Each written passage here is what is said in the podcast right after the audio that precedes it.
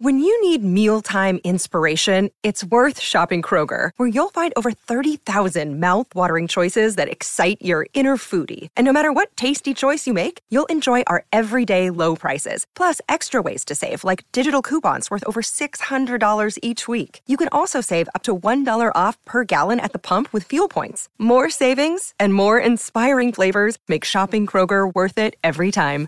Kroger, fresh for everyone. Fuel restrictions apply. Hello, I'm Paul Giamatti. And I'm Stephen Asma. Join us on the Chinwag podcast every Wednesday where we trade the banal and the boring for the super strange and bizarre.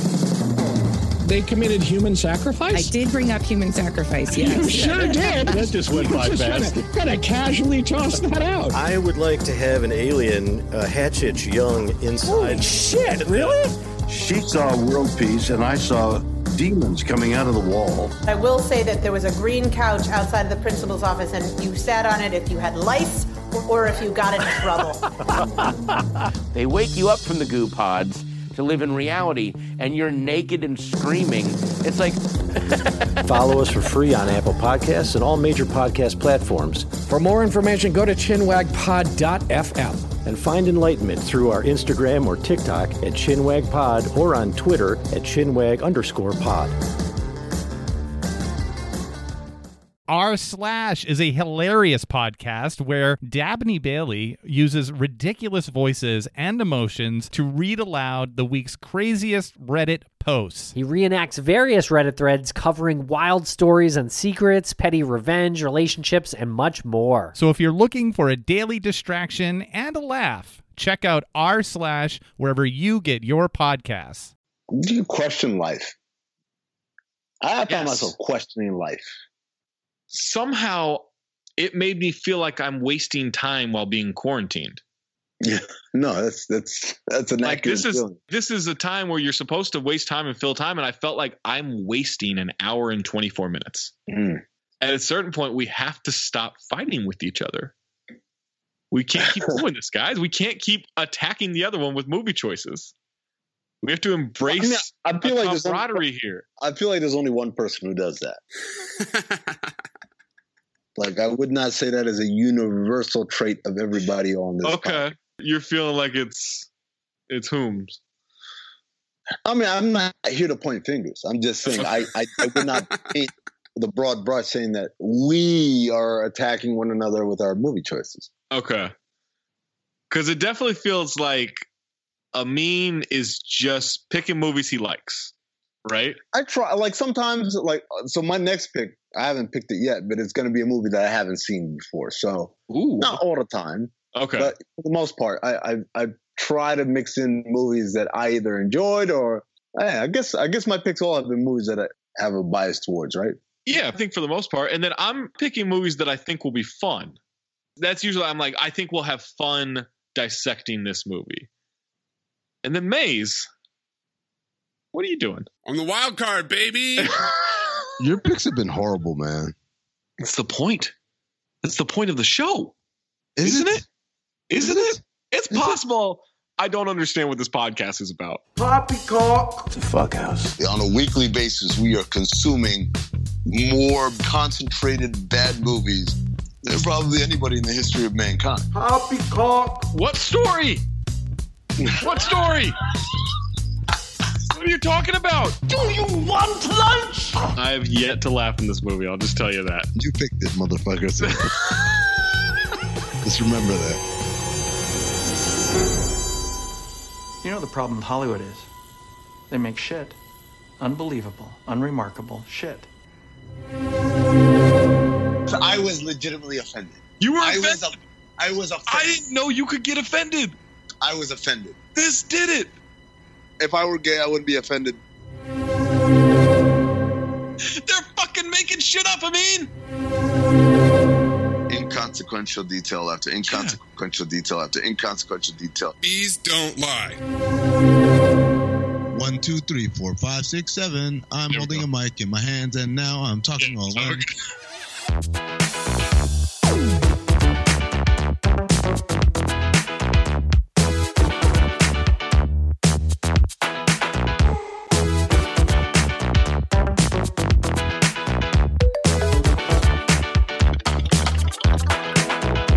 Welcome to Cinephobe, the podcast where we break down the movies you're afraid to admit you love, or whatever Maze picks. I'm Zach Harper. That's Amin Elhassan. That's Anthony Mays. This week on Cinephobe, we watched the 2003 spoof comedy Scary Movie 3. Amin, what's your thoughts on spoofs and parodies? Okay, once upon a time, it was a place of rich comedic value, right? Airplane, yeah. I'm gonna get you, sucker. National Lampoon's Loaded Weapon One. Naked Uh, Gun. Naked Gun. Don't be a menace to South Central. There's a long list of these movies that were very well done. They, they were movies that both had a very clear, coherent story and also made fun of popular movies that we all knew from those eras. a lot of the movies you named were created by either David Zucker, who directed this movie, or the Wayans brothers, who created Scary Movie. Yes, yes, yes. That, that, that is not lost upon me. That is not lost upon me, any of that. And then the movie Scary Movie came out. Mm. And I, I- and I remember going to go see Scary Movie in the theaters because I was excited. I said, the Wayans have a track record of making these very nuanced parody movies. Like Don't Be a Menace has a lot of silly jokes and like toilet humor, but it is a very smartly made movie, right? There's a lot of nuance in that movie. And so we were like, oh my God, they're going to do the same thing to the horror genre. And we were so excited to go see it. And I watched it, and it had its moments where you laughed, like in a vacuum. But overall, you're like, I gotta admit, I don't think that was very good. It, it wasn't awful, but it just wasn't what we expected. And then from there, I don't know if it started with Scary Movie 2 or definitely by this one, they had already sold the rights to the characters and the and the franchise, and they weren't making these movies anymore. But that started an avalanche of just terribly done, manic. No, not nothing has to make sense. "Quote unquote" parody movies because we got someone who looks like Michael Jackson there, and like, oh, like it, it just it's just let's throw a bunch of stuff in there. And whether you want to talk about not another teen movie, whether you want to talk about vampires suck, whether you want to talk like there's a a legion of these movies that are just terrible, but they were I guess cheap and easy to make because you don't have to pay for writers. I, I don't know. I'm with you. Like I, I love the older ones, and it. I think the wrong Wayans got a hold of them. Right. I think Dude, I Keenen, mean- Damon, Too many. Too many. those guys know know what they're doing. Sean and Marlon, and I know they're not involved in this one, right? Like they Right. they kicked off this franchise, and when you dilute it down to Sean and Marlon doing this stuff, and you know how I feel about white chicks. When you can't even get them to come back to the franchise, it dilutes it even more. It gets a writer who has a history with this, of like the great ones, but it's also a long time after he wrote a great one, and so you just get a mediocre attempt at this stuff, in in my opinion. To be fair, the original Scary Movie was directed by Keenen Ivory Wayans, Okay. although he did not have a writing credit or producing credit on it. He was just a director that was written by Sean and Marlon, and then Buddy Johnson, Phil Beauman, Jason Friedberg, and Aaron Seltzer. Obviously, Don't Be a Menace was their big Yeah. cinematic debut for, for Sean and Marlon, Right. produced by Keenen Ivory Wayans. So you may be onto something. There you go. See, I think Keenen's the true brains of it, and then Damon's Damon's also a, a legend, right? Yeah. Um, in this one, Scary Movie three stars Anna Faris, Charlie Sheen, Regina Hall. We got Anthony Anderson. We got Simon Rex. They're nasty, baby. I got a gold chain. I'm on cocaine. Like, yo, man. What, what, what, what? I rolled in straight from Oakland, holding my dick like a U.S. Open trophy. What up to high feet? Y'all don't know me. Dirt nasty, ass cheeks, spread wide, G string to the side. One drink, Cavassier. Two drink, vodka straight. Three drink, I'm in the sink. Throwing up on my brand new mink coat. And I'm doing coke. Y'all can't hold my donkey road. No, call the Pope. Pray for me. Go Rolls Royce with your lady. I lived through the 80s and shit was crazy. Everybody wanna know my name, bring the pain and pop the champagne. Every girl wanna hold my chain when I fuck their brains out on the Moscato. Gold chain. Like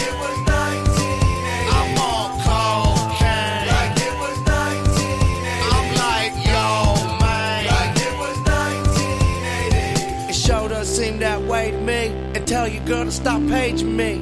Faris is coming off of Lost in Translation, and she was going to be in Brokeback Mountain two years later. She was in the other scary movie films as well. Charlie Sheen was coming off of Spin City and The Big Bounce. He was just starting out with Two and a Half Men.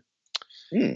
And then Regina Hall was coming off Paid in Full and Malibu's Most Wanted. She'd be in King's Ransom next and had been in the other scary movies. We also get Kevin Hart, Denise Richards, Queen Latifah, Eddie Griffin, Leslie Nielsen, D.L. Hughley, Ja Rule, George Carlin, Master P, Method Man, Redman, Pamela Anderson, Jenny McCarthy, Jeremy Piven, Camryn Manheim, and Darrell Hammond. So it's a deep cast. It's an incredibly deep cast. Lots of cameo appearances. Lots of cameos, yeah. Scary Movie 3 is directed by David Zucker, who you may know from directing Airplane, Naked Gun, Naked Gun 2.5, BASEketball, and then eventually Scary Movie 4.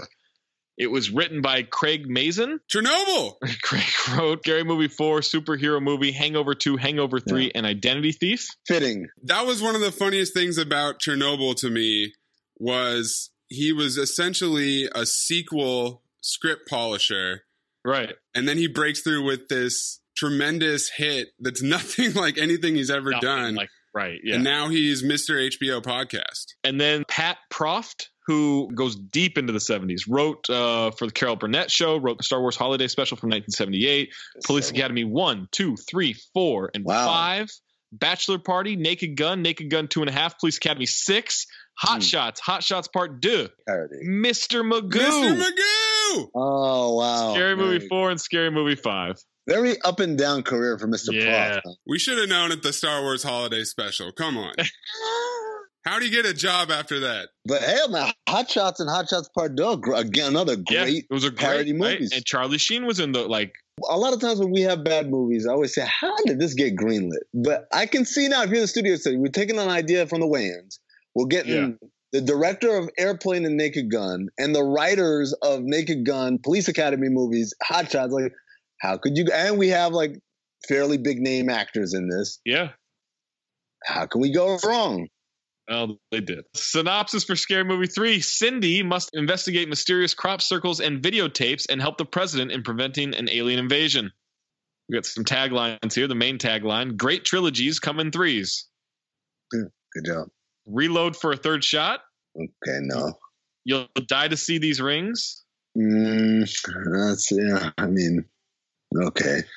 This time it's personal. You're warned. 2003. Good job. I like it. That one you like? Yeah, I kind of do. Okay. Uh, and then the last one Catch her if you can, invading heavenly bodies soon. This was with a Catch Me If You Can themed poster. Yeah. I'm sure. Yeah. Here's the thing: forty-eight million dollar estimated budget, grossed one ten in the US, 220 oh, they kill it. worldwide. The- that's the one thing about scary movies. They they make money. Yeah. They make money. Before we keep going, you can find this movie, Scary Movie 3, on HBO Go. Scary Movie 3 receives 35% from critics on 131 reviews on Rotten Tomatoes and 54% from the audience on over 808,000 ratings. Jesus Christ. Uh, you want you want the positive or the negative reviews? I'm a glass half full kind of guy, Zach. So give me give me the positives. All right. Scott Von Doviak of the Fort Worth Star Telegram. Zucker and company keep such a frantic pace, the next laugh is never too far off. Shut the fuck up. Still waiting for a first laugh, motherfucker. I'll tell you that. Oh no, there were laughs, but not not at a frantic pace. Owen Gleiberman of Entertainment Weekly. A hit or miss affair, but the gags that connect really connect. Doesn't mean anything. Okay. That's like if you say, uh, I mean, if you like this movie, you'll like this movie. Doesn't mean anything. Yeah. That puts the- everything on you. That's the old, that's the old uh, Joel Santana style. Like I'm gonna say a line and then I'm gonna make it rhyme by saying the same line. Teresa Wiltz of Washington Post. If you haven't been a regular fixture at the multiplex or don't spend all your time in front of the tube surfing hip hop videos on MTV2, then you're not in on the joke. And if you're not in on the joke, you might want to skip this one. What? Yeah, no, that, like that felt like a cop. I mean, What does she think Eight Mile is? Steven Rea of Philadelphia Inquirer, Scary Movie 3 is a veritable time capsule of this moment. Kitsch, schlock, and bad taste, and it's funny too. that's accurate up until the last couple of words. Stephen Holden of New York Times, David Zucker still has the eye, ear, and metabolism of a hyperactive child weaned entirely on candy bars and educated by Mad Magazine. That doesn't sound like a positive. I like it though. The negative reviews Sheila Norman Culp of the Associated Press. I wanted you to just stop stop at Sheila. just Sheila. The first one was original, the second one was still funny, but the third installment is on autopilot. Is that an airplane reference? I think so. No author, but BBC.com. The only thing more worn than the humor is a tired looking Nielsen. Why is he getting shots? Yeah. Richard Roeper. He did look tired. Richard Roeper of uh, Ebert and Roeper. This genre is pretty much dead. Moira Macdonald of Seattle Times. It's last year's satire wearing this year's clothes. Ah, very, very nice. Nicely done. Roger Moore of the Orlando Sentinel plays like 80 minutes of Naked Gun rejects. Yes, Roger Moore is a is a favorite on this show. Yeah, he by the comes back. I was upset no Brian Orndorff this time of whatever nine places he writes for. BrianOrndorff.com. and Blu-ray.com and all kinds of shit. Bruce Westbrook of Houston Chronicle, despite one of the year's best trailers, this horror film spoof is as laugh challenge as the woeful first sequel. I don't remember the trailer. Apparently it was Yeah. great. And then two more. Michael Booth of the Denver Post. If you don't think Mother Teresa commemorative bobbleheads are funny, this movie is definitely not for you. yeah, I like I'd like to see what That's a time capsule right there. Yeah. And then uh, Wesley Morris of the Boston Globe. The last 15 minutes of this movie feel as sleepy and uninspired as the last 30 of any recent episode of Saturday Night Live, but the movie has given up long before that. Saturday Night Live takes some strays here. Yeah, and well, they should. In 2003, too. Yeah, 2003, right? Wasn't yeah. that kind of a good cast? Like, like that was when Will Ferrell was going. Amy right? Poehler, Tina Fey, Seth Meyers, all them. Little did they know. yeah, this is only going to get worse.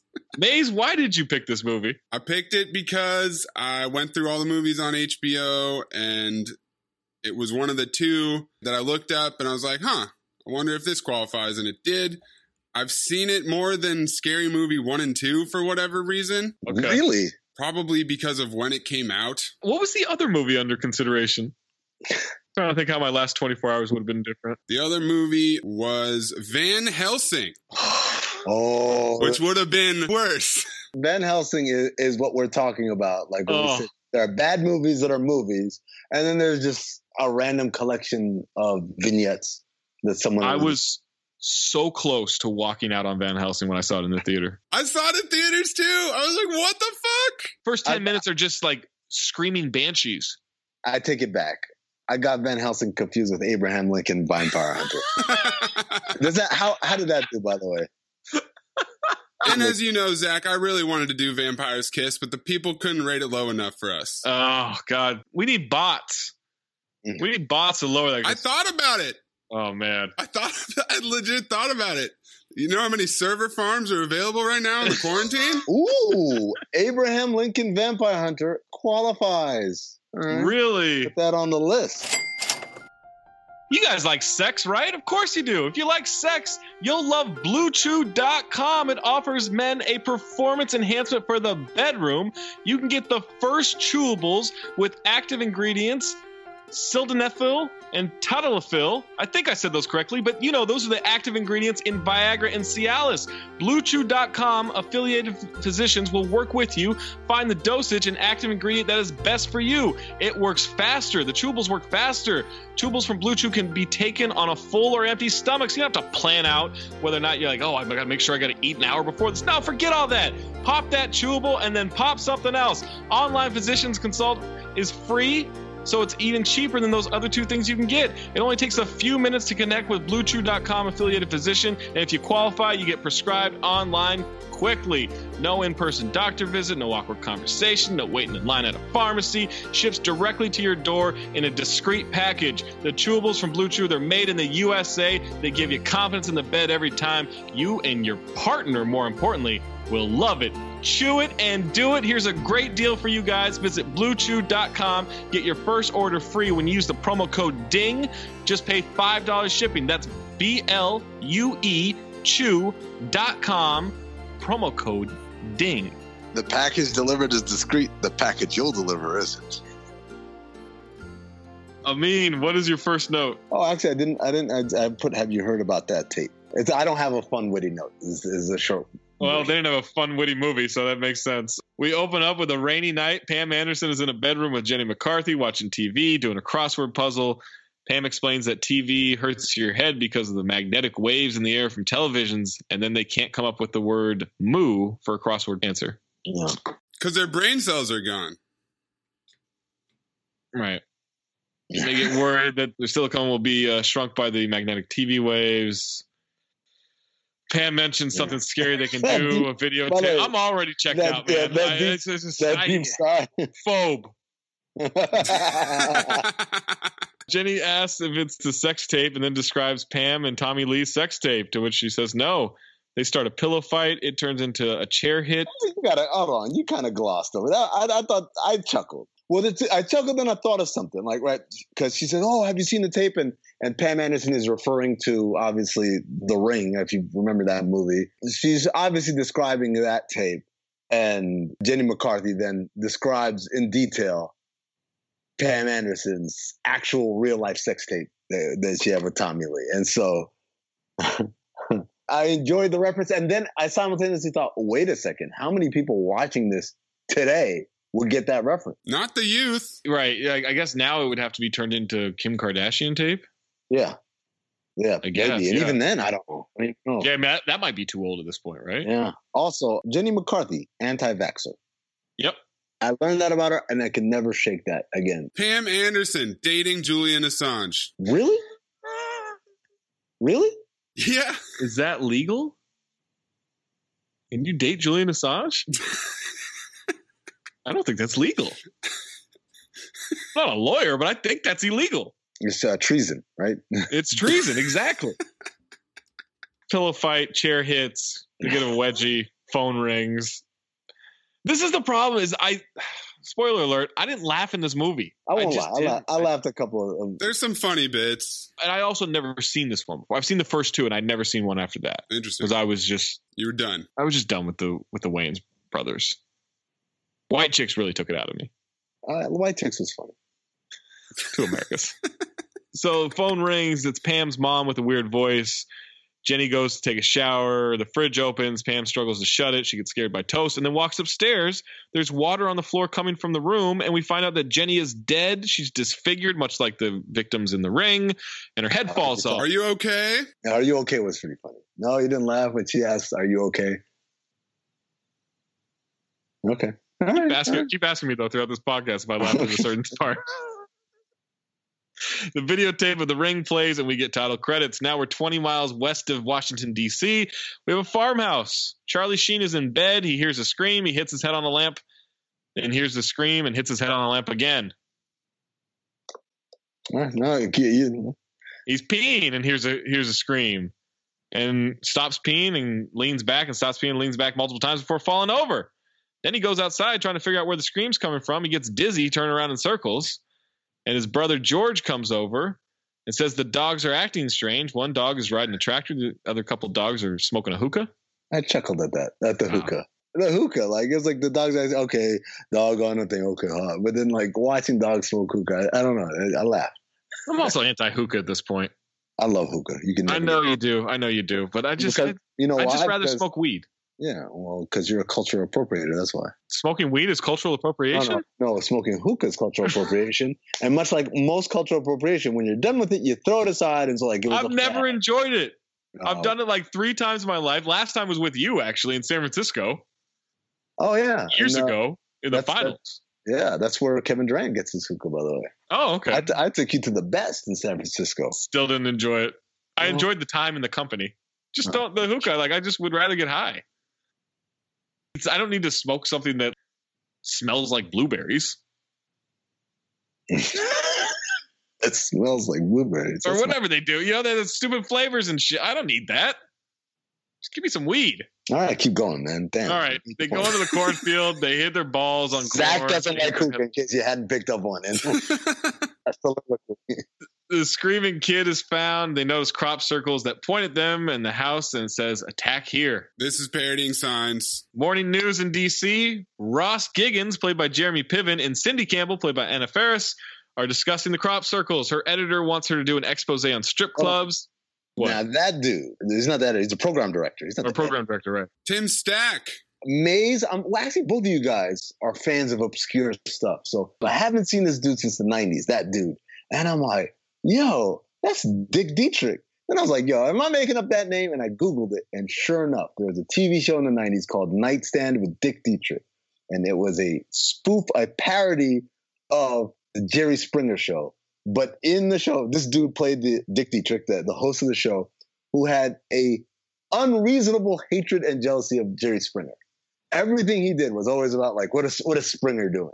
I haven't seen this show in like 25 years. It made me look it up, try and find it somewhere. It doesn't seem to exist anywhere on the internet other than I found the name and some screenshots. But if any of our listeners know where I can find Nightstand with Dick Dietrich, I'd really appreciate it because that dude is hilarious in real life. Oh, he's least- great. Yeah, I, I remember him from like uh, what was that show, Son of the Beach? Yeah, I remember the commercials for Son of the Beach because it was a Baywatch parody, and he's like the head lifeguard. He was on Parker Lewis Can't Lose. He plays himself in My Name Is Earl. He's on an episode of Seinfeld where George is getting glasses. He plays the optometrist. That's where I remember Uh, from. That's right, he was. Yeah. The program director wants her to do an expose on strip clubs, and she says she has a feeling about the crop circles. She makes the tired, maybe it's a feeling or a hunch or ESPN instead of the ESP joke. She hits her head on a microphone. They talk about things that people like. People don't care about this. They want hard-hitting stories and in-depth coverage and and And twins. Ah! Parties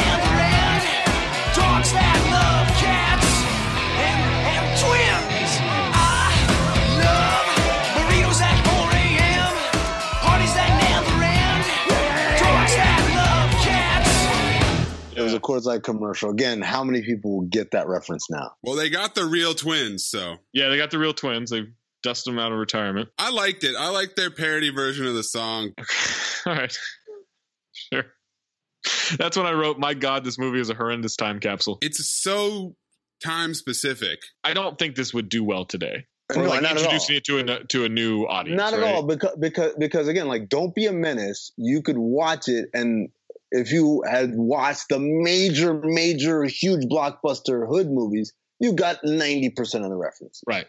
Right. Hot shots. Like if you've seen Top Gun. Top Gun, in, right? like like they were parodying blockbuster events, and this movie, among and a lot of these newer parody movies, are like parodying things that were just fads, or you know, like no one goes back and watches old Coors Light commercials again, right? In order to be able to remember it, people go back and watch Boys in the Hood. People go back and watch uh, Top Gun. People don't go back and watch the Coors Light commercial that ran at the 2003 Super Bowl, right?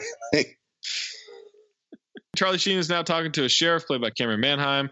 He has 60 days to come up with a dollar fifty, or the bank will foreclose on his home. He also says he's paying rent, which you wouldn't get foreclosed on. Like that's a mortgage. I suspended all. If you're going to have one realistic, uh, you know, that that's not how that works at all. It would be. I was really confused by the abundance of videotapes and land, landline phones. And I'm thinking about like in 2003. I thought that we were already past that, but apparently, Yeah. We find out that he's no longer a minister, and throughout the scene, the sheriff's hat keeps getting bigger and bigger with each shot. Wow, I didn't even notice. Oh, you didn't? Oh, yeah. I noticed that she had a huge hat when she was trying to get in the car. Charlie Sheen is arguing with George about working on the tractor versus doing a hip hop show. A bus with the hood as the destination pulls up. Yeah. To which I wrote the note, Maze, I owe you an apology for Hot Rod because this clearly is the worst movie we've ever done. I wrote that the the character is basically Twitter. the way he talks, his relationship with urban vernacular and hip hop or whatever is just Twitter. That's Yeah. exactly every time you type but go off then as a kind of like, ooh, got your back on Twitter. Just think, remember, I'm thinking of you in that way. You're taking a bus straight to the hood. Yeah, exactly. Yeah, no, I, I feel you, fam. Uh, you're in your bag on this one. Cindy is late to pick up her nephew from school.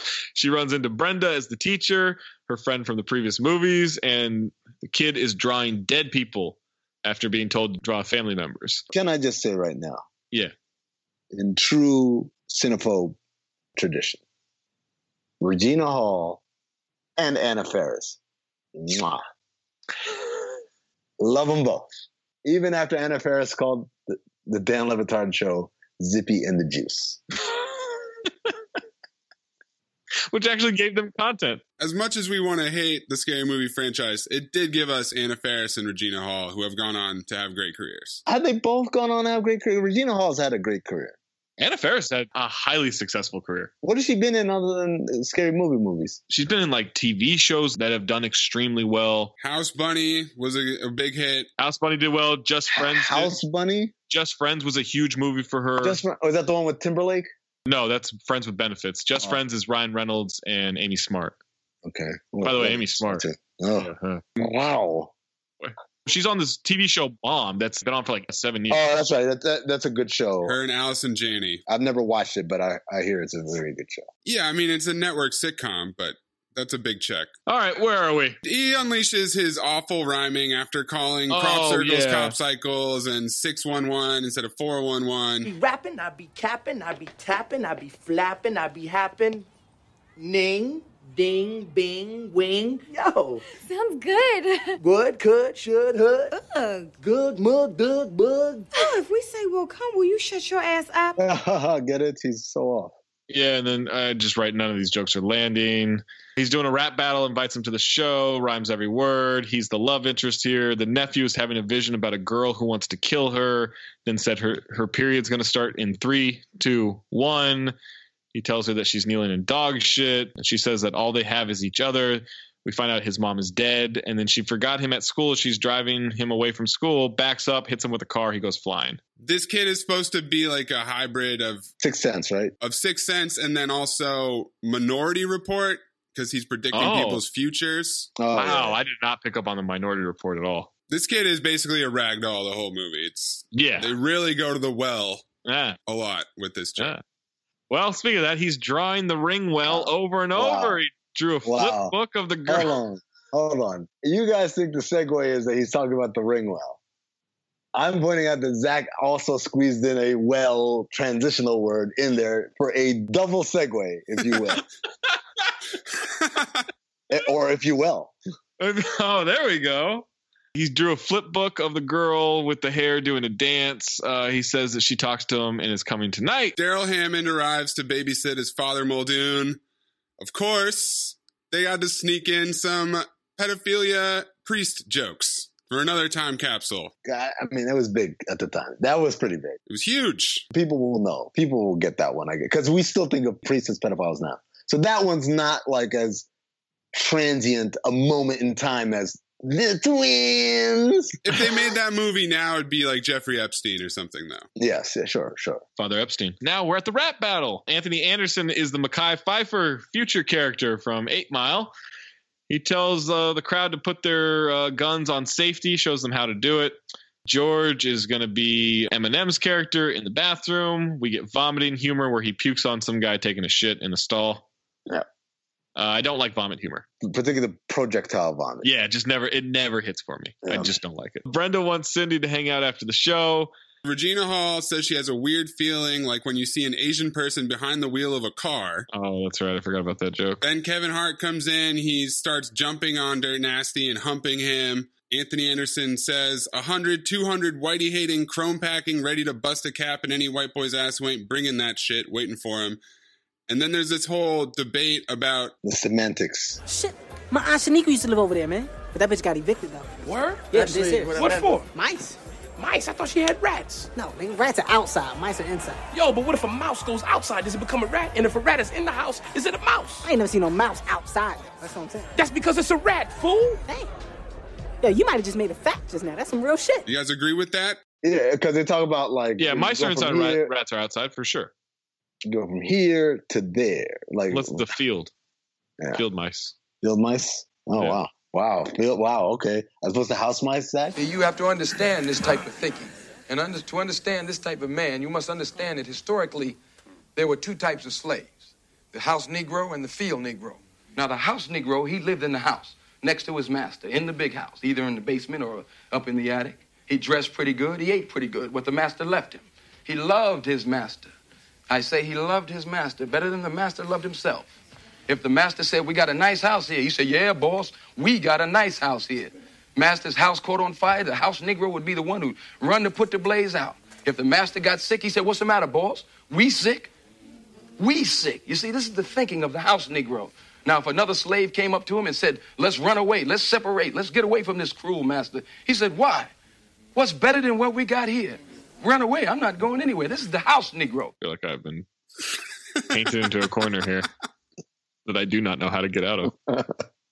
Ain't no segue from this one, boy. They shoot Simon Cowell. They shoot Simon Cowell. Oh, what a reference. Time capsule. Kevin Hart is hype manning. We got a lot of dap and hug jokes. Yeah. Another ragdoll in this movie. Just a lot of ragdoll jokes. George is going to be battling Fat Joe. The Yes. Fat Joe. Fat Joe crushes. There was a line there where he's like, "I got to battle him," and Kevin Hart says, "What do you think these people are here to see Fat Joe?" And they're literally chanting Joe, Joe, Joe. I laughed. All right. I la- I laughed at that one. He's a farmer rapper, so you know he's been kicking the shit all day. George throws out a bunch of white stereotypes in his rap. Crowd loves him as he's celebrating. He puts Oh, on you his forgot a time-honored Cinephobe tradition. what? Fat Joe calls him half retarded, Oh, and then says. "He just said his favorite rapper's Fat Joe." yeah. He doubled Um, down. Yeah, he Once doubled again- down big time. That's a huge trend in all of our pods. Why is that? Why is it in every? Why is the R word in every movie we do? What does that say about us? Oh, I mean, it doesn't say anything about us. I mean, I, we didn't pick it specifically for that. I didn't know it was going to come up. Uh, Yeah, I mean, I'd never seen the movie. Maze, what are you doing here? Doesn't it say something about movies that are under 40%? What do all movies under 40% have in common? oh, they all got to drop an R word in there. Make sure you bleep out when I said half retarded. now you got to bleep it out again. I just want to make sure it's, we're clear on that. Wait, have you been bleeping it out? No. Oh, no, then, then it stands. It's got a ride. You haven't bleeped him out before. You got to keep him going. You should have just been like the Black Eyed Peas and said like he's half started. Yeah. Let's get half started. As George is celebrating, the crowd cheering him on, puts the hood on. It looks like a Klansman's hood. He's doing the the Hitler sign. The crowd goes silent. They grab him, throw him out of a window. Their legs under a car out there. I didn't know what that was supposed to be a reference to. If that's just supposed to be an Easter egg. I think that's just supposed to be the, the dummy. Okay, Giving us a peek behind the curtain. See Gotcha. how see how brilliant. the sausage gets made. At Brenda's house, they're eating a comically sized ice cream container. Brenda says she saw frightening images, talks about the tape, watched it a week ago. Now her nose is bleeding. She faked it. Fakes a seizure, even peed herself to really sell the seizure. And she's just fucking with Cindy this whole time. She fakes her hand being on fire. It's a fake hand. Then when she walks in the living room, the TV is doing weird stuff. She's calling out to Cindy, and Cindy doesn't believe her. Keeps turning back on. And eventually the girl from the well creeps out of the TV. Water comes out of the TV. Girl crawls out. Brenda's eating popcorn as the girl crawls out, and then Brenda punches her, and they start fighting. And eventually, the the well girl kicks the shit out of her and kills her. Um, Cindy finds Brenda behind the couch and screams.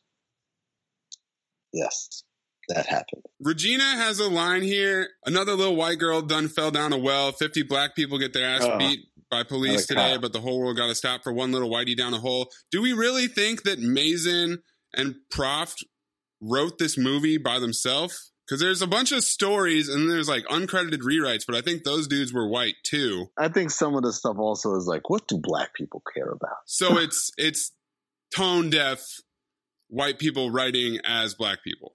Yeah. well, I think so because they're probably thinking like, all right, what do black people care about? They care about police brutality, not getting enough coverage, and twins. Parties that never end. Dogs that love cats. And, and twins. I love burritos at 4 a.m.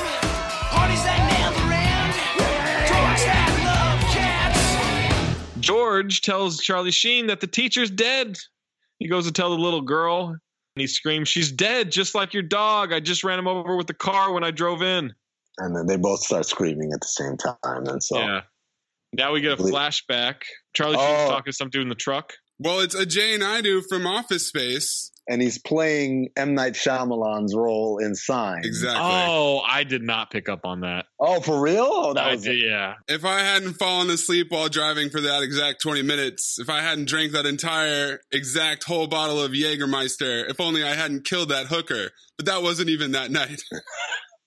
I, I laughed at all that. I did because I remember signs, and that's it. Just made me laugh. I don't know.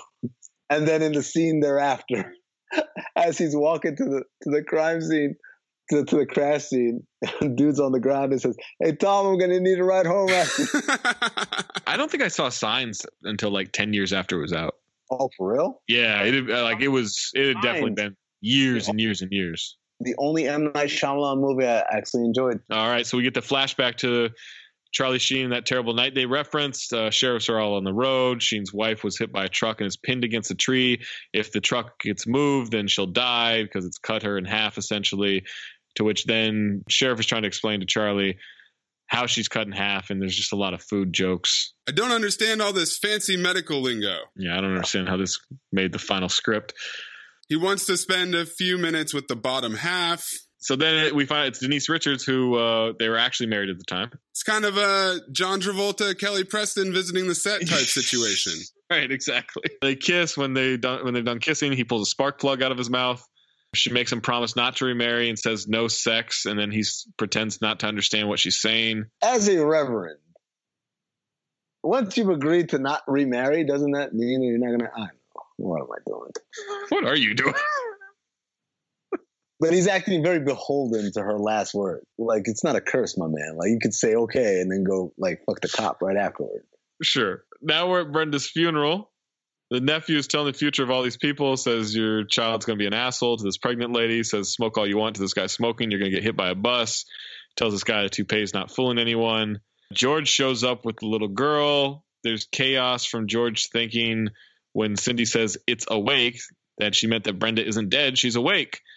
Then Anthony Anderson shows up. There's punching people. They're doing CPR on the body. Anthony Anderson punches an old lady and then seems to consider it for a second, but then shrugs it off and keeps going. Then eventually we have some split wires from George. He tries to give her a little electric shock to get back to life, blows up the body, and then they Forgot to point out Denise Richards dying was more realistic than Jack Nicholson in The Departed. Better acting. So here's what I wrote. I feel like this may create a divide here. Now it feels like an unnecessary shot, but I wrote this is going on for a long time. This scene. I have a feeling Amin's going to defend this movie. Whoa. Yeah, Why would I defend this movie? I didn't know where you stood on the scary movie movies. Why- you like yeah, white chicks? But like, but White Chicks had funny jokes. Like it may not have been a good movie, but like they had jokes that were. Well, you've already said you're laughing at certain things here and there. Well, but not that many. Like, This movie has an insane number of joke attempts per minute. but the very low efficiency. They're all low, low, low level jokes. Right. So I laughed a few times, but it's it's like James Harden out there. No, no, no, Okay. no. I, no, no. It's not like James Harden out there. It's like Bob Cousy out there. that's a, that's a joke that you'll only get if you listen to No Look Pass on Sirius XM NBA from I don't even know what time we come on. I think we're on at 8 a.m. in the morning on the Pacific Sure. time zones. There you go. Yeah. We've been shitting on Bob Cousy for like a week. No, it was terrible, man. it was. Every time we look up an old game, he was like 6 for 20. No, six for twenty. That would be a high water mark. Yeah, that's true. Oh, yeah, that's Mel Hutchins. Bill Hutchins also catching He's strays like out here. three for twenty five, like Yeah. routinely. I don't, I don't. Why is he shooting that much? Now Cindy goes upstairs to look around. She sees the tape. She takes it. She goes home and puts it in the VCR. It goes through a bunch of supposedly funny, creepy images, but none of them are funny. I thought it was just parodying the real Ring video. Phone ring. She'll die in seven days. There's also a "Can you hear me now?" Verizon commercial. oh, reference. right. Yeah, I forgot about that. Jesus. Verizon and Coors Light.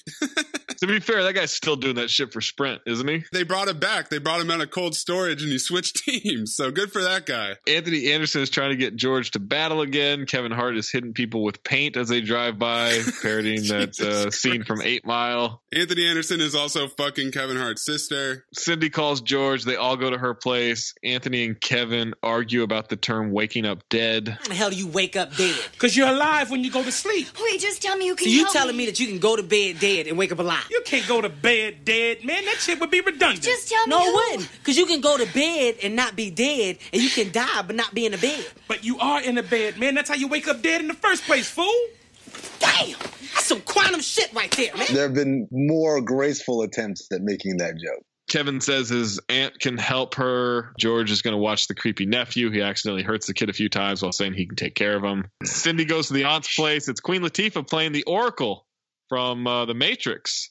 Eddie Griffin is there as Orpheus. This was my favorite scene. Was it? He kind of talks to her a little bit, interrupts, and, and then won't leave them alone. Says he's going to watch the game. To which Queen Latifah spoils it. Says Lakers will win by twelve, and he just drops the remote. Um, Now they're they all going to they watch. weren't ready for a pandemic, apparently. now they're all going to watch the tape. She says it's connected to the crop circles. They're going to find the lighthouse in the video. Then she grabs a fly off the screen. Queen Latifah hits it with a fly swatter. It hurts the lady inside the video. Then they start fighting through the TV.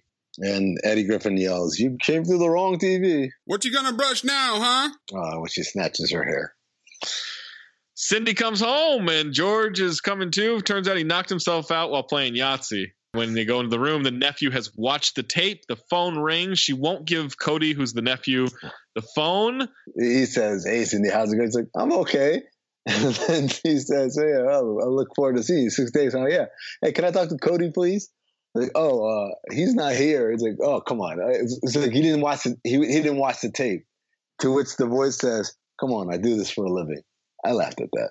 Then it calls back, pretends to be Reader's Digest, take a message. She writes down, screams. Messages seven days. Sheen walks in on his daughter being creepy at night. It's parodying the others with Nicole Kidman, and we pulls the the veil off the child when she says, "I'm not your daughter." He says, "Yes, you are." It's Michael Jackson. Tries to fight Michael Jackson. Michael Jackson impersonator, not the real one. Does a dance fight. Now the real one Um, sued them, tried to sue them over this, by the way. Oh, really? Oh, I didn't know that. Yeah, Okay. because because they portrayed him as a child molester and also because of the nose thing. Like if someone falsely accused me of being a child molester, I'd be I don't think I'd have time to. Also, they made fun of my nose. I just I don't think that would be on the menu of things I would be complaining about. Right. So then he holds him out the window, says, How do you like it? Referencing when he held his kid out like the Lion King. Blanket! And then we find out it was just an alien in an MJ suit or something. I don't know, escapes through the cornfield. How do you guys feels today?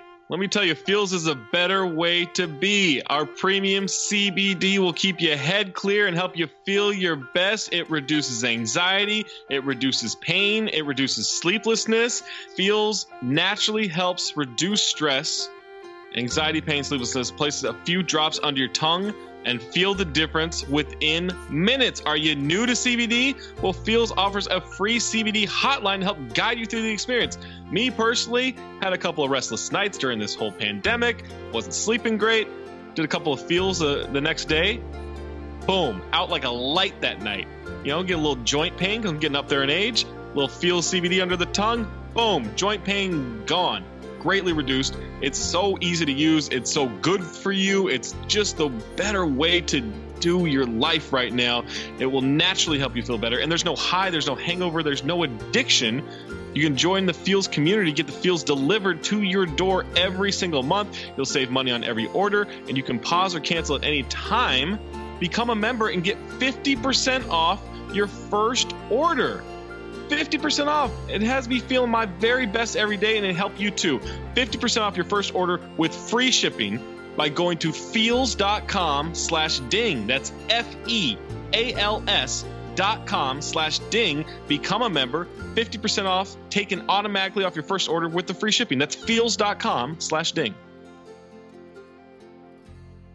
Cindy messes with the teleprompter back at the news station to get Jeremy Piven to talk about the evil tape. Then the station manager tries to get it back and starts typing other things. Then she types again. Then the janitor's trying to break up their fight. And then he's sitting on the keyboard and Jeremy Piven's just saying nonsense. And then the janitor takes control. I've been cleaning after this dumbass cracker Giggins for 10 years, but I've been hitting it with his woman for 12.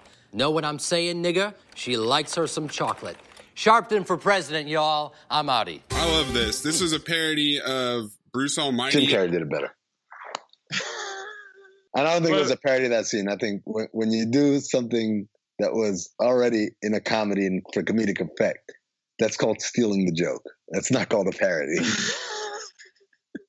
that's like the Uh, people on Twitter are like, "Oh, Will Ferrell parody," account," and then you just tweet your own stuff. Like that's not a parody. It's not a parody, You right? Just stole his name. Leslie Nielsen is the president. Aliens exist, and he accidentally ate one for Thanksgiving. Ja Rule is the Secret Service agent. D.L. Hughley is his advisor. Kinda gloss over the Ja Rule.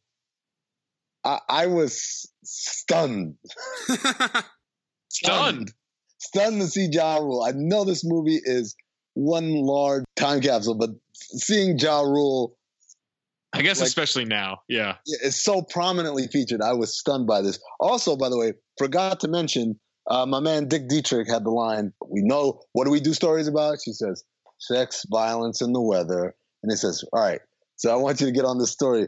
Porn star shot dead during hurricane. Then, meanwhile, in a tornado in Charleston threatens a clothing optional beach where just yesterday a naked couple was brutally murdered. Cindy is researching the lighthouse, and we get pop up bad jokes. Then she goes to the lighthouse alone. She opens the door, and it's a bright light. And now we get the architect from the Matrix spoof, and it's George Carlin as the architect. And we got Again. some Jeopardy playing. Shocked the hell out of me.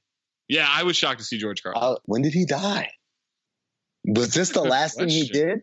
Did? And if so, was that like one of his deathbed regrets?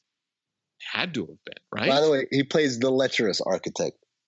Right. Yes, very much so. He died in 2008.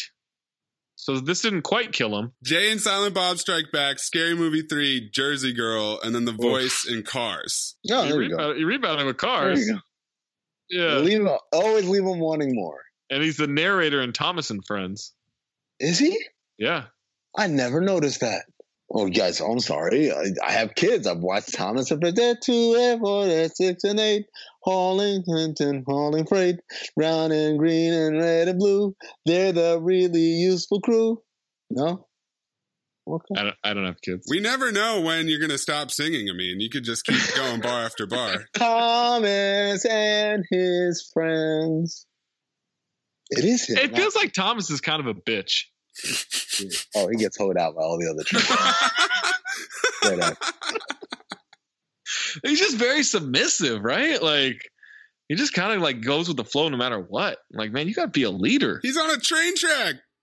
How's he supposed to go off course? Some of them trains do their own thing though. Some Yeah. You can tell by their faces. They're like they mean business. And Tom is an angry train for sure, right? Who's the angry one? Thought you said you didn't watch this. I've seen the pictures. Oh, you've seen pictures. What kind of weirdo looks at pictures? Who Googles Thomas the Tank Engine in their Look. spare time? You jack off how you want to jack off. I'll do it how I want to. All right. we find out the architect and his wife adopted the evil girl, and then the wife drowned the girl for being bad. To which he says, "I thought that was a little harsh." We get a Pootie Tang joke.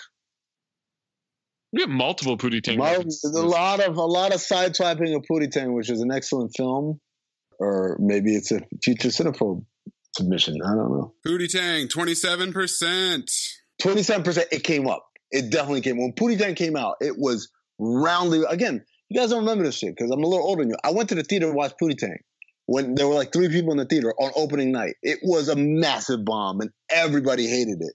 I thought it was funny though. to Americas. Even the black people I went to the movies with. did Oh, not- they didn't like it either.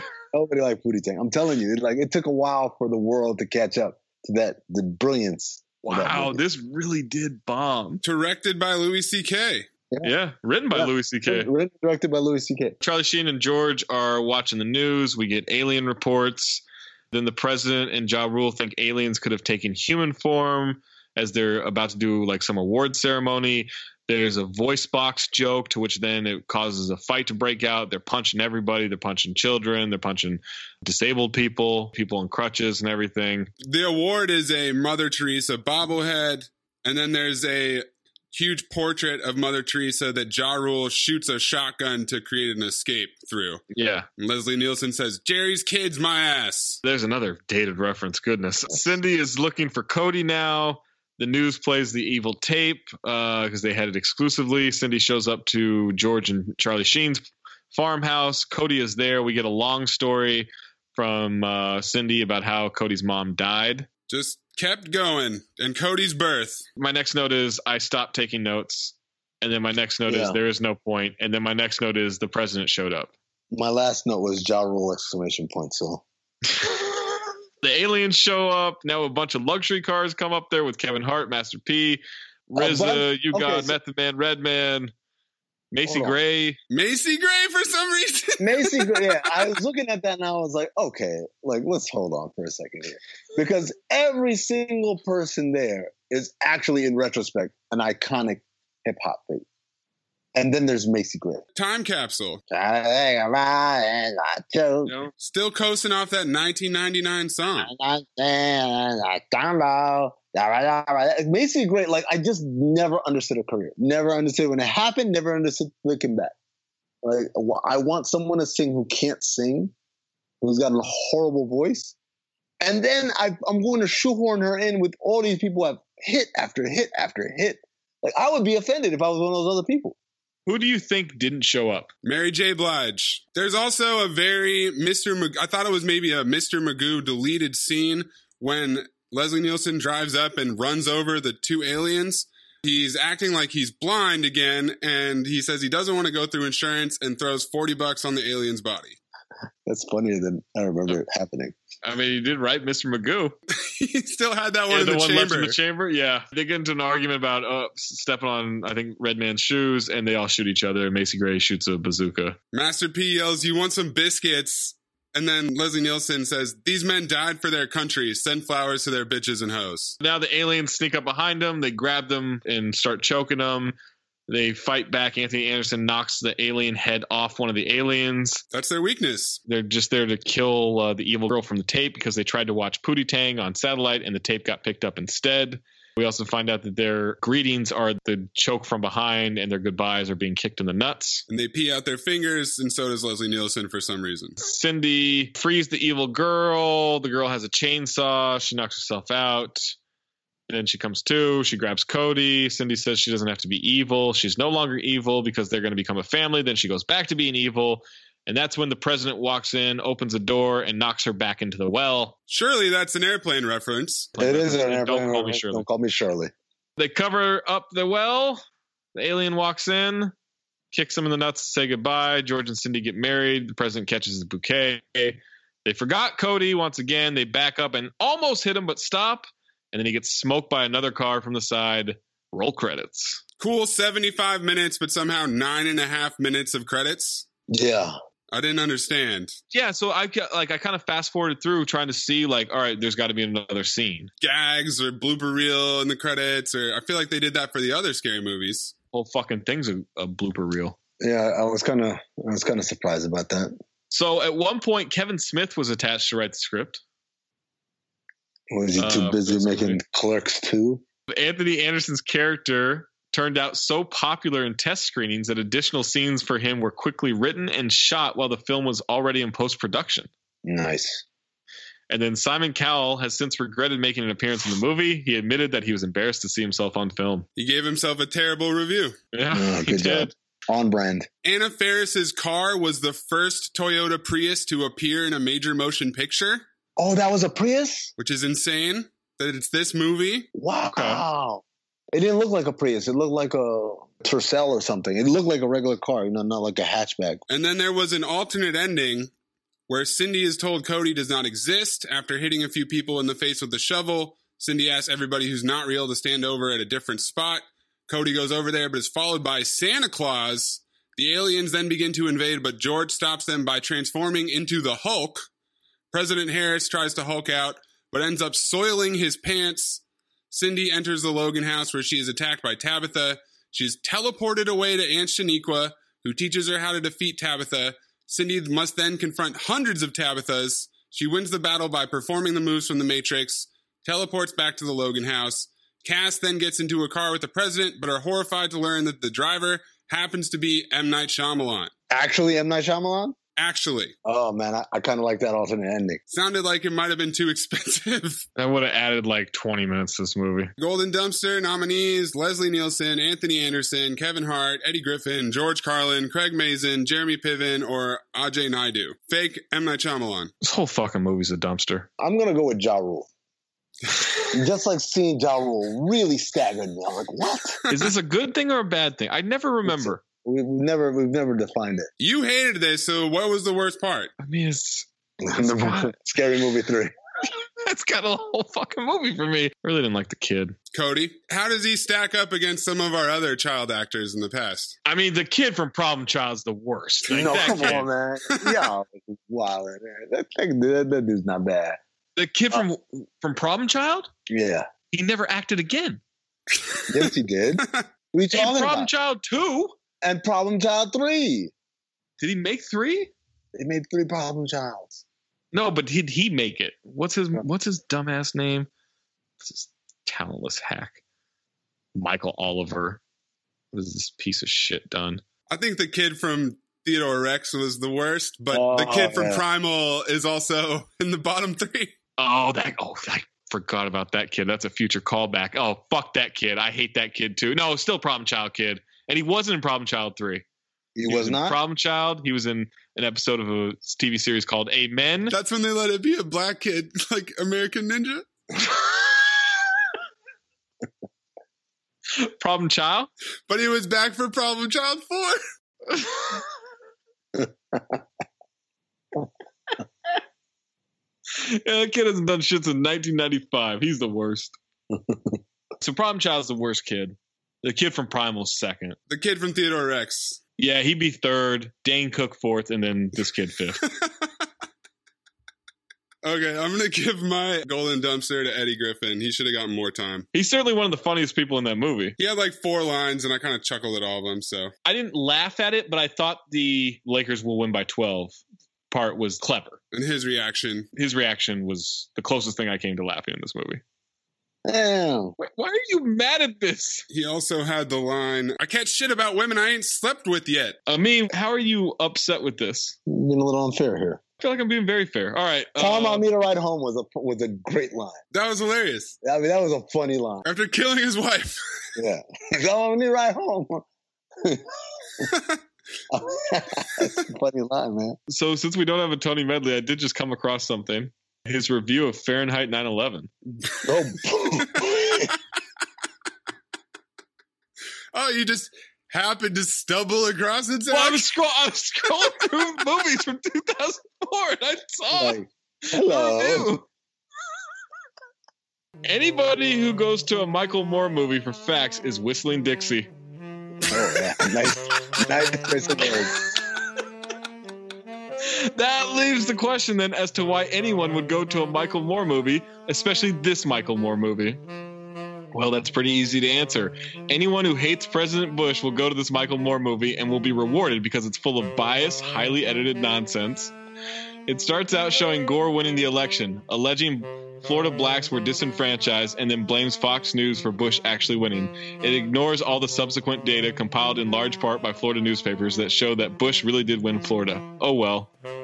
Then it cuts to President Bush and administration members being in makeup for television appearances, leaving you to draw the conclusion that everything they say is just for show. It also castigates President Bush for holding his cool before the grammar school children while being told of the 9 11 attack. I thought this showed what Hemingway would call grace under pressure, but more cast aspersions at it. There is one hilarious segment in the middle about a small town in Virginia that Homeland Security thought was targeted for a terrorist attack. I was rolling in the aisles laughing at that. But basically, basically, this is a diatribe against President Bush and his family that goes on and on and on, seemingly ad infinitum. I guess it would be too much to hope that an egotist like Moore would actually be able to cut something he shot and make a 90 minute movie. It's too bad that Moore is such a bigot because the first President Bush is definitely Bigot? deserving of criticism for a lot of the things he did, like killing the Reagan Revolution by firing all the Reagan people as soon as he took office, raising taxes after promising he wouldn't, remember, read my lips, snatching defeat from the jaws of victory in Desert Storm, running a foolish campaign for reelection, etc., etc. Instead of building a dispassionate case, all more like like you just did. all Moore does is concentrate on establishing the alleged Bush-Saudi connection in order to prove a dubious premise that the Bush family was more interested in protecting the House of Saud and the profits it allegedly makes from the Saudis than it was protecting America. Anyone interested in a factual breakdown of Moore's perfidious treatment of the truth should read the article by Christopher Hitchens, Hardly a Friend of the Right. Here's a very short snippet of what he has to say. to describe this film as dishonest and demagogic would also be to promote those terms to the level of respectability. To describe this film as a piece of crap would be to run the risk of a discourse that would never again rise above excremental. To describe it as an exercise in facile crowd pleasing would be too obvious. Fahrenheit 9/11 is a sinister exercise in moral frivolity, crudely disguised as an exercise in seriousness. It is also a spectacle of abject political cowardice, masking itself as a demonstration of dissenting bravery. Hitchens' entire article, entitled "Unfairenheit 9/11." the lives of Michael Moore may be read at. This movie fails on every level. Its point of view is irrelevant. Any similar film on the other side of the political spectrum would be equally repugnant. It is a dishonest, cruel, devious piece of invective.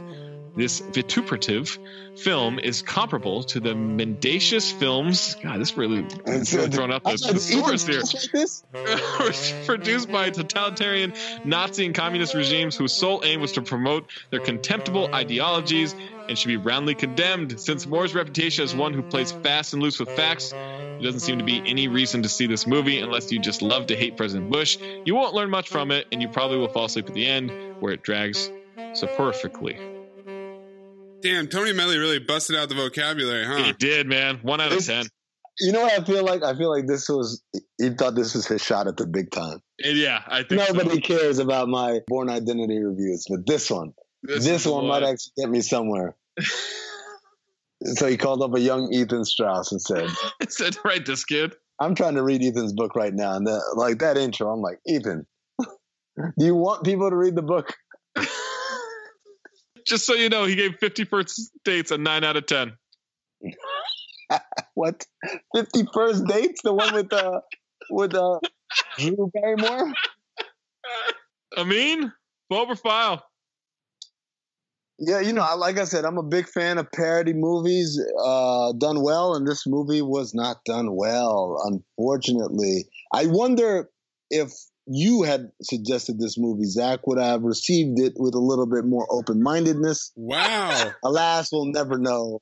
That's a huge oh, fault. Oh, man. Maze, defend your movie. Over file. So I equate this to an NBA team from 2003 that now, with the proper analytics on efficiency of jokes, it just doesn't hold up. There's some funny parts, but it's lost amongst the number of misfires and the repeated physical comedy gags and just beating the shit out of Cody and everybody getting hit in the nuts repeatedly. They did it too much. It is a phobe. Yeah, we can sweep that one. Fuck this movie. It's a phobe. I don't even need to give a reason, right? Like, stop taking notes. You called it before we started. Uh, be sure to check out Cinephobe on Mad Dog Sports Radio, where we're doing uh, sports movies that are both good and bad. I thought we were just doing Cinephobe, but sports sports edition. I didn't know that we were like. Well, draft day didn't qualify. Oh, it didn't. Oh wow. Oh, You could have fooled me. Uh, So you can check that out on Mad Dog Sports Radio uh, Friday nights. I think it's at like 9 Pacific time, midnight Eastern or something like that, somewhere in that range. Also, subscribe to uh, this podcast. Leave a five star review. I know it's all in the same CTD feed, but uh, mention that you like Cinephobe in the review. Leave a five star review. You can always join the Discord by joining the Patreon, patreon.com slash count the dings. You can get in on the chats in there and suggest movies. Maze and I are in there quite a bit, so you can uh, interact with us on that. Buy Ethan's book that you won't be able to read. Promote You need, that. A, you need, need a dictionary. Yeah, buy this book and buy a dictionary. Yeah, get a twofer right there. Is that what's recommended when you buy Ethan's book? Underneath is a dictionary and a thesaurus. I think that's all we got. Thanks for listening to Cinephobe. Next time we make love, you introduce me to Jade.